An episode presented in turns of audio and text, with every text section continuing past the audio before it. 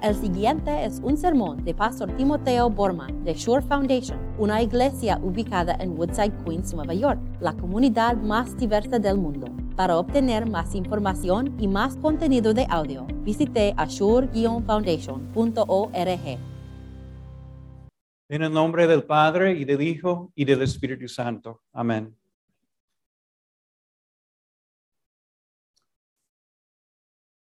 Algunas historias son imposibles interpretar o entender. Yo, este, hace una semana fui a la biblioteca de Queens. Ellos borraron todos mis fines, no sé por qué, pero no voy a pagar la biblioteca por mis libros. y escogí un nuevo li- libro que se, se llamó un, un buen hombre es difícil de encontrar. Un título llamativo. Ok, voy a leerlo. Y fue un libro escrito por una mujer que se llama Flannery O'Connor. Ella ha ganado premios. Ya aquí en Estados Unidos, por lo, por, por- lo menos, ella es una, autor, una autora clásica. Y abrí el libro y, y un capítulo estaba ahí que se llamaba El río leí el, el- el cuento. Y fue un cuento sobre un hombre, bueno, un niño que se llamaba Bevo. Y Bevo asistió una, un avivamiento de sanación cristiana en el río. Por eso se llamó el río. Y, y- y durante ese avivamiento de sanación, Bevo entró el agua y fue fue bautizado. Y cuando subió de las aguas bautismales, el predicador dijo a, Bebel, ahora, ahora Bebel, tú cuentas. Un hermoso mensaje, tú cuentas ahora. Y después Bebel regresó a su casa y, eh, Bebo quedó pensando toda noche, le gustó el mensaje y después el día siguiente volvió al- a ese río, al mismo sitio de donde él fue bautizado, pero sus padres no estaban ahí. Y la historia termina así con, con Bebo en el río, la autora diciendo, fue llevado hasta el reino de Dios. Y yo me quedé pensando, ¿qué pasó? Lo googleé y las críticas literarias escribieron, pobre Bevel se ahogó en el río. Dios mío. Yo ahí leyendo ese libro, ¿qué significa esto para mí? ¿Cómo, cómo esto debe cambiar mi vida? Y yo frustrado. Hay algunas historias en el mundo que no se puede entender. ¿Por qué escribió este, este cuento cerca de Bebel? No sé. Algunos eruditos, vamos a leer la historia de la pasión, los sufrimientos y la muerte de Jesucristo en un momento. Y algunos eruditos dicen que Lucas no nos dice por qué Cristo murió.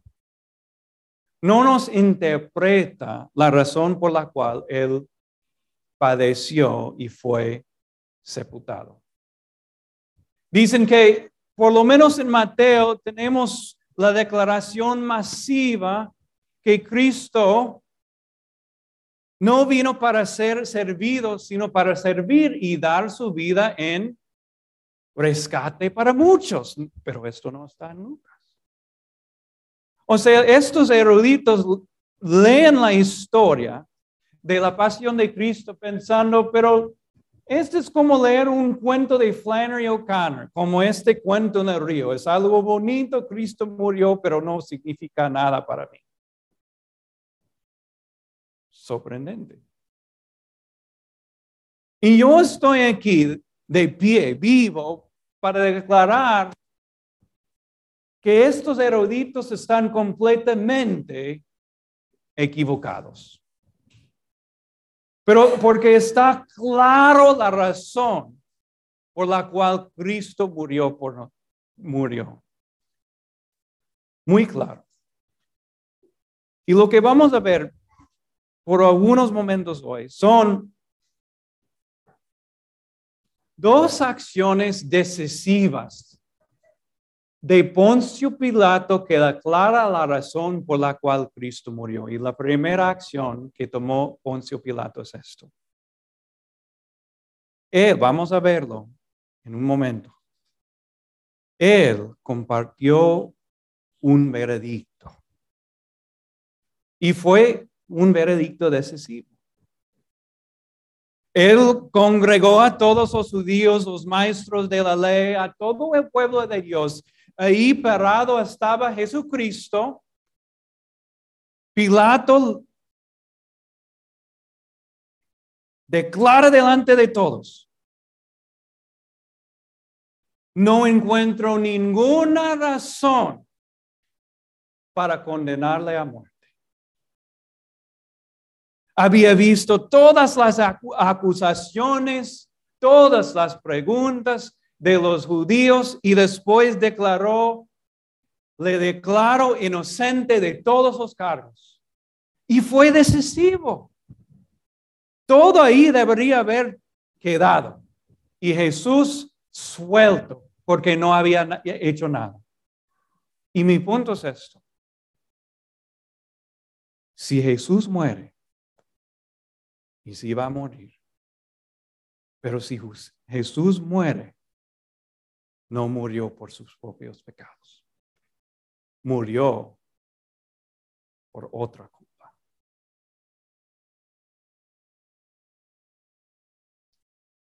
El veredicto de Pilato e-, es tan enfático que para mí, por lo menos, Lucas abre una brecha por un momento.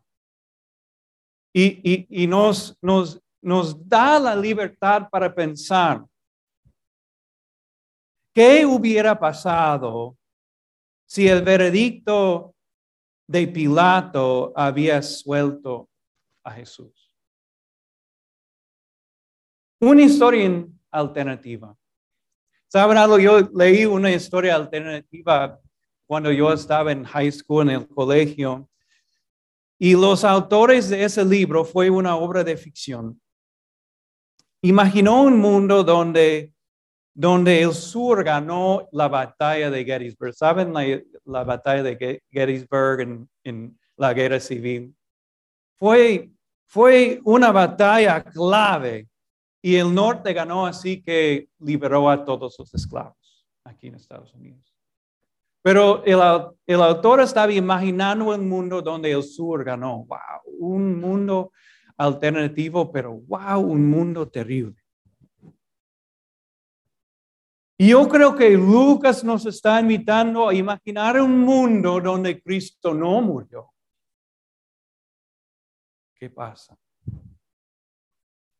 ¿Qué pasa, por ejemplo, con Barabás? Barabás en este mundo, en esta historia alternativa, se muere. Y nosotros. Con nuestros pecados y culpa, todo lo que hemos cometido contra Dios y todo lo que no hemos hecho, ¿qué pasa todos los días si nos levantamos pensando, pero yo tengo que cargar todos mis pecados y mi propia muerte? Este es un mundo alternativo como un infierno. Pero la verdad es que Pilato no, no dejó Jesús suelto. Pero no cambió su veredicto. Porque su veredicto fue justo. Cristo no fue culpable de esos crímenes. No fue culpable de esas acusaciones. Entonces, la muchedumbre, sabiendo que Pilato no iba a cambiar su veredicto, decidió tratar de cambiar la historia. Entonces, vamos a verlo un momento. Una persona en la muchedumbre, no sé, encontró una idea. Ok, Jesús está inocente. ¿Qué tal Pilato si hagamos un intercambio? ¿Qué tal si intercambia, intercambiamos Jesús por Barabás? Y ahí todo cambió. Ellos gritando, danos Barabás, danos el pecador, danos la persona que, que, que mató a un tal vez un soldado romano y crucifica el sanador, crucifica el Hijo de Dios, crucifica el que se levanta a los muertos, crucifica a, Jesús. Y este, esta idea de un intercambio ganó el día. Y ahí Pilato tomó una segunda decisión decisiva. Ok, dijo. Está bien, vamos a hacer el intercambio. Y en ese momento nuestro mundo y el mundo de Barabás y el mundo de, de Jesús cambió. Y Jesús inmediatamente cogió el camino hacia la cruz. hacia sangre y, espinas, hacia muerte, hacia el sepulcro. Y Barabás, el pecador, suelto. En todos los sentidos. Suelto legalmente, fue perdonado. Suelto físicamente, salió de la, de la cárcel suelto espiritualmente porque Dios en este momento escogió a Barabás para matar a su propio hijo. Suelto en todos los sentidos y ahora delante de Barabás fue un nuevo futuro, un nuevo día, una nueva oportunidad con toda la potencial que hay en el mundo. Y nosotros también estamos viviendo en todos los sentidos en los zapatos de Barabás. Cristo a la cruz, nosotros sueltos. En todos los sentidos. Legalmente, físicamente, espiritualmente, somos perdonados, justificados, inocentes, aunque somos culpables. Y es para nosotros un nuevo día. Nuevo día. Y en ese nuevo día tenemos una nueva oportunidad. Con todo lo potencial que hay en el mundo para vivir por Él que se dio por nosotros. Sueltos somos. ¿Qué vas a hacer con este nuevo vida? A veces me quedo pensando, ¿qué hizo Barabás con su nueva vida? No sé. Pero ustedes están escribiendo su propia historia. ¿Qué van a hacer con este nuevo día? somos sueltos.